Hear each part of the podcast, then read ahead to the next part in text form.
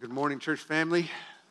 It's good to see you. I've got a couple of things that I want to share with you before we jump into our passage uh, this morning. Uh, the first is what a blessing it was to serve with many of you at Habitat this week.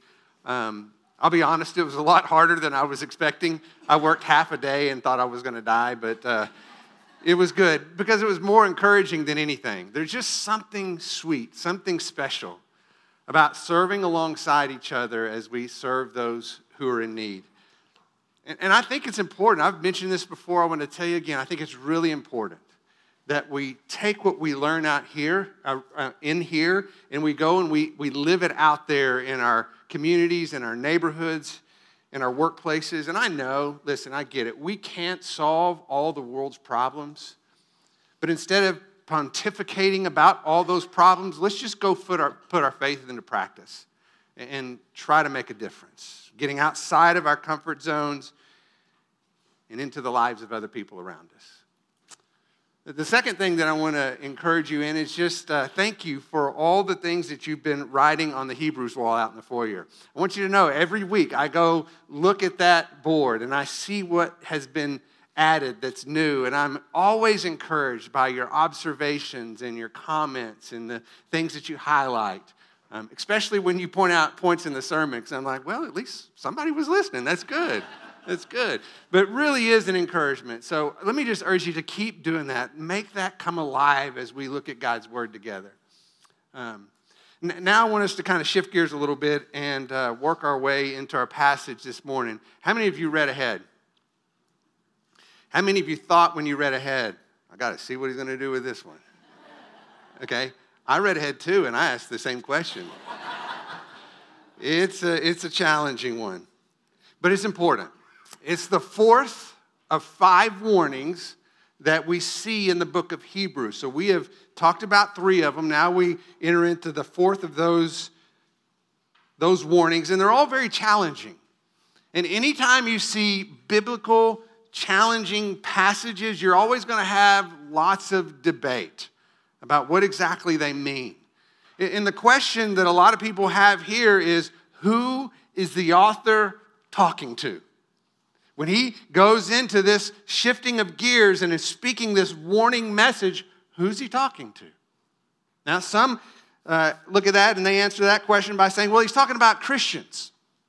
He's talking about Christians who are at risk of losing their salvation because they've sinned to such a degree that they can no longer be saved.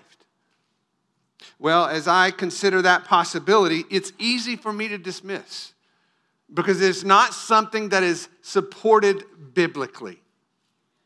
We know with absolute certainty that our eternal security is based on God's promise and not on our performance. And so when we are sealed by the Spirit through faith in Jesus Christ, we are secure for all eternity. So we can eliminate that option. The second option people might come up with is that these are Christians who are not going to lose their salvation, but perhaps in some way lose their heavenly reward. Their ongoing sinful choices have caused them to incur a stricter judgment. And there's actually some, some truth and some passages that might reflect some of that, but I don't believe that's what we see in the book of Hebrews. And the reason is, is the language is very strong and seems to be intentional. He talks about adversaries and enemies. He talks about fear and wrath. And I just don't see that as being consistent with language that is intended for God's people. So I've taken the stance from the very beginning that these were intended for unbelievers. But keep in mind, he's writing this letter to the church. So these are unbelievers from within the life of the church, those who kind of blend in with everyone else, but they have never truly committed their life to Jesus Christ. And where this becomes evident, which is really appropriate for what this letter is referring to. Where it becomes evident is with persecution, which is what this church is facing, isn't it? Because in the midst of persecution, instead of enduring, they abandon their faith, forsaking their beliefs. I believe this is exactly what John had in mind when he writes 1 John chapter 2 verse 19 and he says this. They went out from us, but they were not of us. For if they had been of us, they would have continued with us, but they went out, that it might become plain that they are all they all are not of us. See, I believe this is what is happening among the Hebrew Christians that the author is writing to. And that's why I think the, the warning is so strong. And we'll see that as we walk through the passage together. But this is why their, their eternal destiny is at stake here. So this is no small matter. This is not like a warning sign that says, hey, slow down, speed bumps ahead. This is high voltage. Touch it and you will die. It's that kind of warning. There's that much at stake. So it's more than just a word of caution. But right alongside the warning is a reminder, a reminder for those who endure and the reward that awaits them. Because you can imagine, just think about this. Put yourself in their shoes. As people are abandoning their faith in the midst of persecution, it would be easy to be discouraged and begin to doubt your own faith. What do you believe in? Are you willing to stand for that? So, in the midst of that context, he's helping them understand that their faithful endurance is evidence of their saving faith. Their faithful endurance is evidence of their saving faith, and he's encouraging them to stand strong. Before we look at our passage this morning, let's go to the Lord in prayer. Father, I do ask, especially this morning, as we open up your word, that you would calm our hearts, that you would center our minds. This is a hard passage. We always need your spirit to enlighten us in ways that we cannot on our own. These are spiritual truths that must be spiritually appraised. So, apart from the Spirit, they mean absolutely nothing. In fact, we would say they're foolish. But by your Spirit, you bring that truth alive in our lives. And Lord, I just pray that in this warning, if it needs to speak to us, that it would penetrate deeply. And Lord, in this reminder, if it needs to speak to us, that it would penetrate deeply. Your word is living, it is active, and may it be so this morning as we look at it together. We pray this in your name. Amen. So, if you would turn to Hebrews chapter 10. And we'll pick up where we left off last in verse 26. I'd love for you to follow along with me as I read in verse 26. For if we go on sinning willfully, after receiving the knowledge of the truth, there no longer remains a sacrifice for sins, but a terrifying expectation of judgment and the fury of a fire which will consume the adversaries. Anyone who has set aside the testimony of two or three witnesses, or has eh, set aside the law of Moses, dies without mercy on the testimony of two or three witnesses. How much more severe punishment do you think he will deserve who has trampled underfoot the Son of God and has regarded as unclean the blood of the covenant by which he was sanctified and has insulted the Spirit of grace? For we know him who said, Vengeance is mine, I will repay. And again, the Lord will judge his people. It is a terrifying thing to fall into the hands of the living God. Those are strong words, aren't they? How many of y'all have heard of the sermon, famous sermon by Jonathan Edwards that says, uh, Sinners in the Hands of an Angry God? Anybody heard of that? Okay. As you might expect, it was based on this passage. And when you hear that title, just, just Eh, you know, if you saw that in the bulletin, what would you kind of expect that day? I know for me, it would be a fire and brimstone, passionate, pulpit pounding preacher. That's what I have in mind when I hear that title. But I just want you to know that's not what it was at all. In fact, Jonathan Edwards was known to be so soft spoken that at times you couldn't hardly hear him speak. And this sermon was no exception. So instead of fire and brimstone, I want you to understand that this really was a passionate plea. It was based on a development in the 1700s in the early church uh, here in America known as the halfway covenant. How many of you ever heard of that? It's fairly obscure, okay? And, and this is an oversimplification. But Solomon said there was nothing new under the sun, right? I believe what you see in general with the halfway covenant is an earlier version of the modern seeker movement. Essentially, the, it, it was an attempt to get as many people in the church as possible, whether they were Christians or not.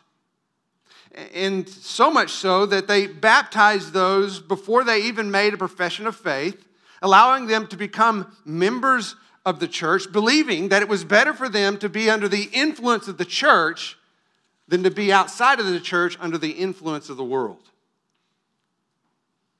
It sounds noble. But it was of great concern to Jonathan Edwards because he felt like, and I believe he's right, it led many people to a false assurance of their salvation, believing that being a member of a church is how you become a Christian. So the sermon was a passionate plea for their salvation. I tell you all this because I believe that's what we see happening in our passage something very similar. Because the, the writer of Hebrews has already noticed and, and has spoken to some of the compromises that have existed among these Hebrew Christians. There's political intimidation that has caused them to, to kind of water down the gospel, making it less about Jesus and more about things you need to do or things you need to say. They were caving to cultural pressure in order to avoid persecution. So he begins in verse 26 by saying, If we go on sinning willfully, after receiving the knowledge of the truth, there no longer remains a sacrifice for sins. And I want you to notice something here. He's not talking about someone who falls short from time to time, because if that were true, we would all be in trouble. Okay? That's not his intended audience. Instead, this is an ongoing pattern of unrepentant sin. An ongoing pattern of unrepentant sin.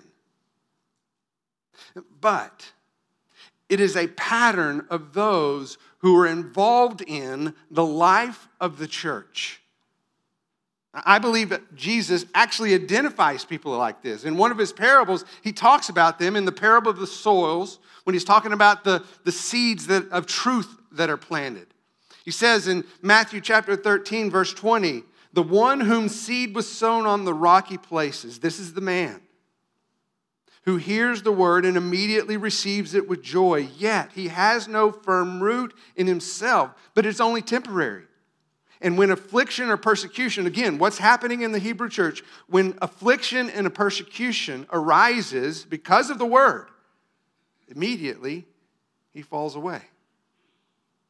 So when, when we think about sinning repeatedly, I think we have this idea of kind of this moral disgrace. I, I don't think that's what's happening here. Instead, I think what's happening here is something that's more respectable. They're more religious than they are carnal, okay?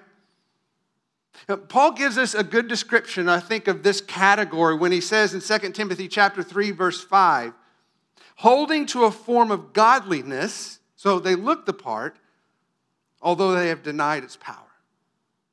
So it's somebody who, who looks good on the outside, they say all the right things, but there's no life transformation on the inside. Jesus spoke to this too when he spoke to many of the religious leaders of the day, and he called them whitewashed tombs full of death and decay. They look good on the outside, but they're dying on the inside. Paul goes on in verse 7 of that Timothy passage, and he says, They're always learning and yet never able to come to the knowledge of the truth, which I believe is exactly what's happening here in Hebrews. Because look at what he says in verse 26 they received the truth, they knew the hope of the gospel. But what was in their head in knowledge never made it to their heart in faith. Because when they encountered persecution, they threw it all away. They rejected the sacrifice of Jesus in order to preserve their own life, abandoning the church, denying their belief. So the author reminds them if Jesus Christ is not your Savior, there is no other sacrifice for sins. It's the only one. We talked about that last week, didn't we? One sacrifice for all sin, for all time, for all who believes. There's not another one. Instead of receiving God's grace, the author's trying to help them see they're inviting God's wrath. Verse 27 describes it as a terrifying expectation of judgment, the fury of fire that will consume the adversaries of God. That's really strong language, isn't it? But I think, like Charles Spurgeon reminds us, if we think lightly of hell, we think lightly of the cross. Or as I've said before, if we don't see the depravity of our sin, we will not understand our need for a Savior. But here's, here's the reality if Jesus does not take our judgment upon the cross, then we must bear that judgment ourselves. So, yes, it's strong because their eternal destiny is at stake. Now, since the author, again, is writing to a Hebrew audience, he's going to speak into their culture and he starts to, to talk about the law. It's an argument from lesser to greater, which was a very Jewish thing to do. He, he begins with the lesser, something they would have known to be true. Because in the Old Testament, anyone who willfully rejected the law was willfully rebelling against God. And like I said earlier, this is not just falling short from time to time. This is a verifiable pattern. Remember, there's two or three witnesses. This is a verifiable pattern of unrepentant sin from within the people of God. And let me tell you, they would have known exactly what this looks like because it was true of the wilderness generation. This is when, despite God's mercy and grace, all the people of Israel did seemed to be grumble and complain. An entire generation of Israelites willfully and repeatedly rebelling against God. But even worse than rejecting the law is rejecting the love of your Savior. Because breaking the law led to physical death, rejecting a Savior leads to spiritual death. Remember, there are eternal consequences at stake here. The author describes it in pretty graphic terms, doesn't he? He says the trampling of, under the foot of the Son of God, which is denying the identity of who Jesus is as God incarnate. It goes on and says that regarding unclean, the blood of the covenant. So they're rejecting the one and only atoning sacrifice for sins made by Jesus on the cross. And then he goes on and says they rebelled by insulting the Spirit of grace, denying the one who so tenderly reveals God's truth, brings conviction to our hearts, calls us to repentance. And that call, listen, is gentle, is sincere. Listen to what Paul says in Romans chapter 2, verse 4. Or do you think lightly of the riches of his kindness and tolerance and patience, not knowing that the kindness of God leads you to repentance? See, in the end, their insult to the Spirit of grace was an attitude of arrogance. It was the prideful opinion that I can do what's right for me.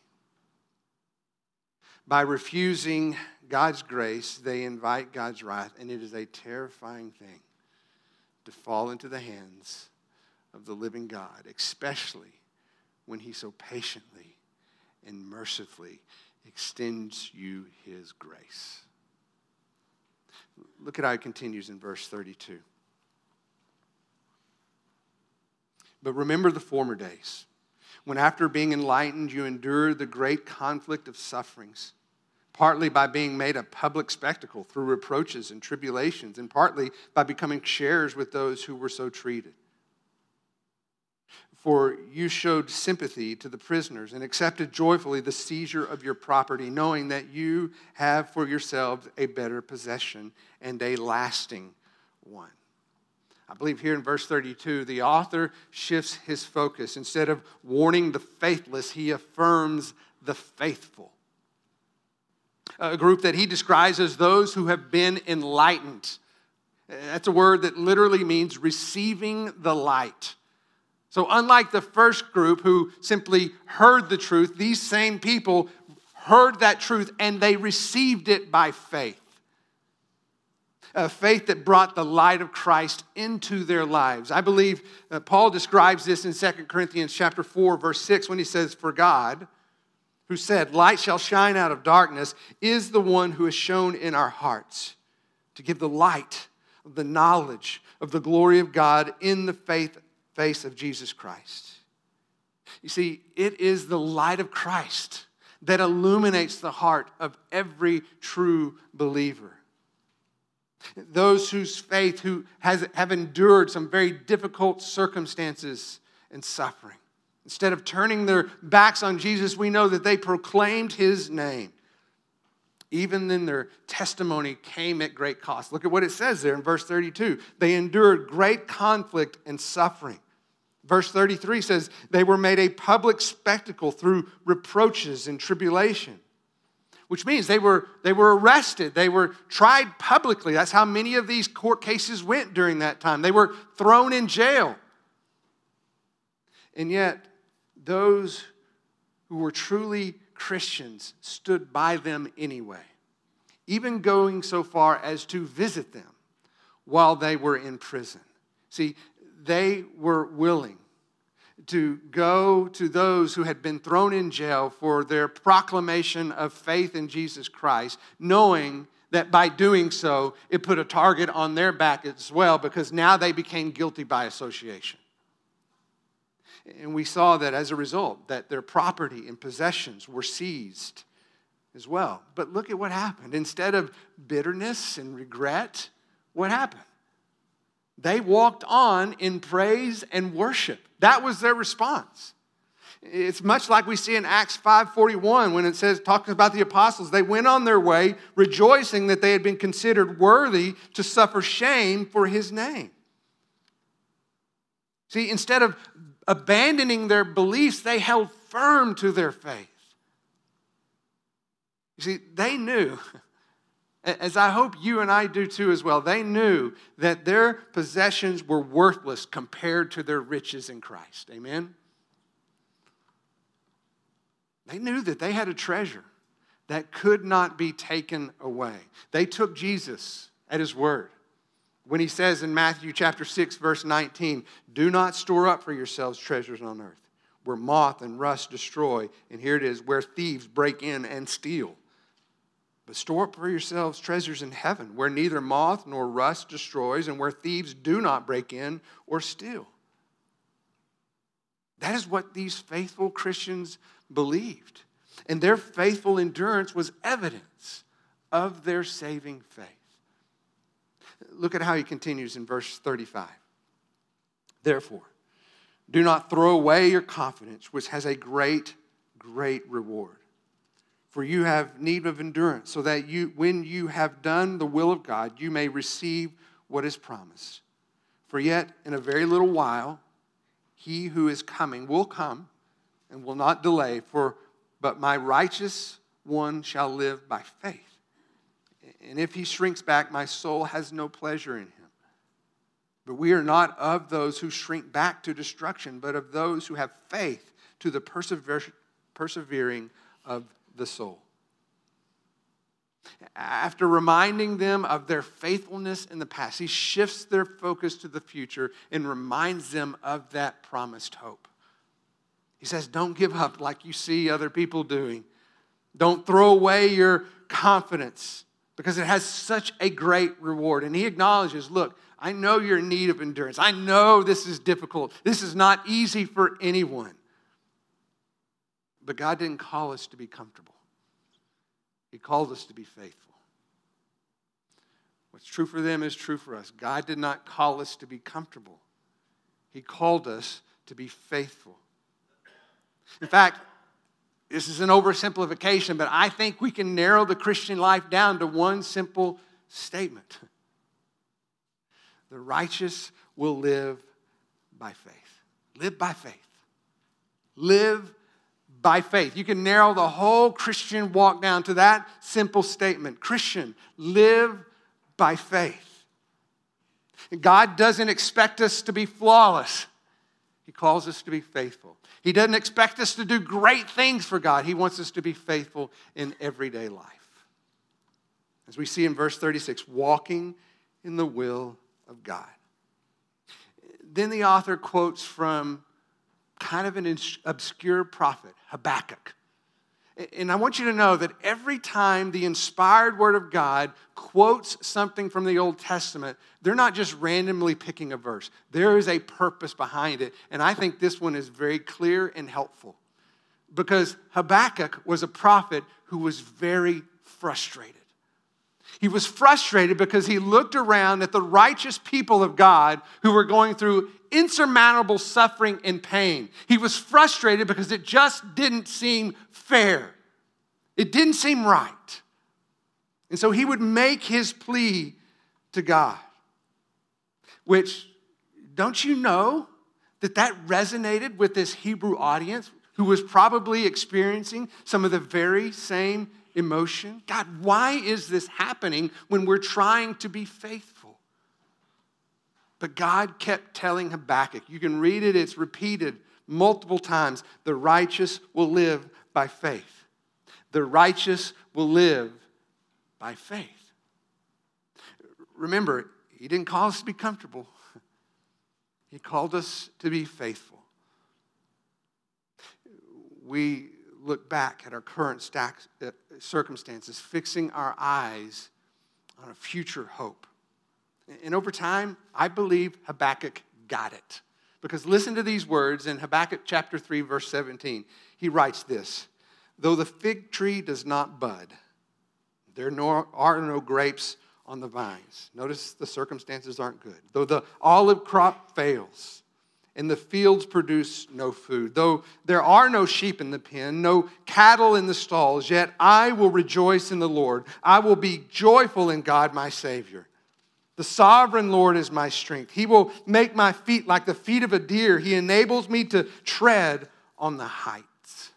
How many of y'all read that book back in the 80s, Hind Feet on High Places? Love, love that. That's what this is based on here.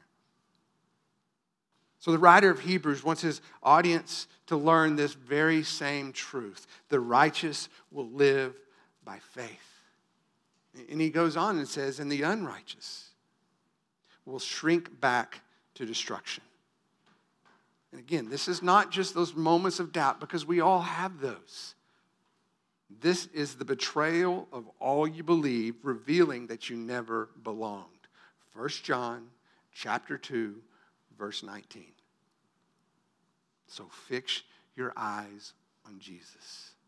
Fix your eyes on Jesus. Set your hope on that eternal reward. Your faithful endurance is the testimony of your saving faith. So I, I hope you can see that this was not a fire and brimstone sermon at all, nor was it in this passage. It is a passionate plea. We see the same heart. It's all throughout Scripture. I'm telling you, look, it's there. For example, 2 Peter chapter 3, verse 9, the Lord is patient towards us, not wanting any to perish, but all to come to repentance. As Spurgeon once said, there is nothing that keeps wicked men at any moment out of hell but the mere patience of God. So, within this strong warning is the evidence of a deep, deep love. As God withholds his wrath and invites us into his grace. The, the picture I have in mind is I can imagine the people at the Red Sea, and, and I can just see God just kind of holding back this torrent of water that just raises up like a dam, and he's inviting people come across, come across, come across. Because one day that judgment, that wrath will be released. but He's inviting you into His grace until that day. Remember, it's the kindness of God that leads us to repentance. It is the love of Christ that took the payment for our sins. Romans chapter 5, verse 10 says, even while we were enemies, Okay, he didn't wait for us to get it right. He says, even while we were enemies, we were reconciled to God through the death of his son. And when we believe, we become children of God, secure within the family of God. So much so that Romans 8 17 tells us, if children, then heirs heirs also of God and fellow heirs with Christ, if indeed we suffer with him, so that we may also be glorified with him. So stay the course. As we learned last week, draw near to God. Hold firm to your faith. Encourage one another towards love and good deeds, and even more as you see the day drawing near. Your faithful endurance is evidence of your saving faith. I want to close with just a small little snippet of the sermon that Jonathan Edwards gave that day. Listen to what he says. He says, And now you have an extraordinary opportunity. A day wherein Christ has flung the doors of mercy wide open. And he stands in the door calling to poor sinners, a day wherein many are flocking to him and pressing in to the kingdom of God. To see many others feasting while you are pining and, and, and perishing. To see many rejoicing and singing for joy of heart when, when you have cause for sorrow of heart. And how for vexation of spirit? The doors of mercy are wide open. Won't you come in? Because when you do, he will hold you fast. Amen? Let's pray together. Father, I think from time to time we need strong warnings. We need wake up calls. We need challenges that cause us to examine our hearts and to be honest with ourselves. Where are we with this? And so, Lord, I do pray that if there are those who are here this morning who like those that this letter is written to, just kind of blend in with the crowd, but in their heart of hearts, they know they have never truly surrendered their life to Jesus Christ. I pray in this moment.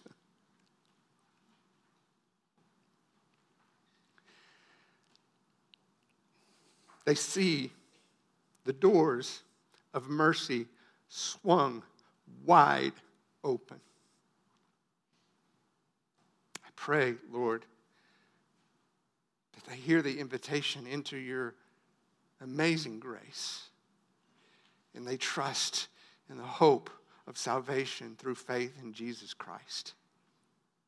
And Lord, for those of us who have made that decision, maybe some of us in some difficult circumstances, maybe things that cause us to doubt or be discouraged, Lord, I pray that we are reminded that you hold us fast, that we are secure in your promises.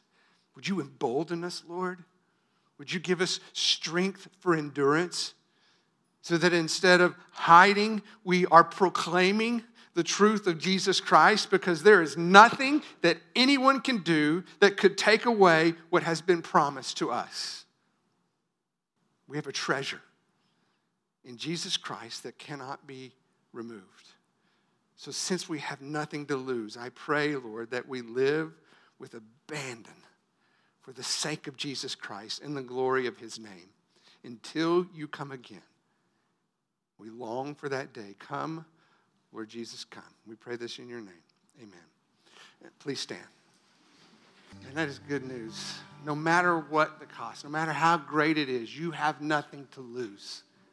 And everything you have to gain is protected by the promises of God through faith in Jesus Christ.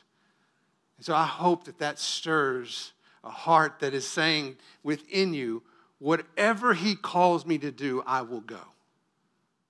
The righteous will live by faith. Trust in him. And pray this. Let's pray together. Lord, thank you for this sweet family, for our time together. Stir our hearts, strengthen our endurance, embolden our faith. Give us compassion, patience, and love for those around us. We pray this in your name. Amen. Have a great day.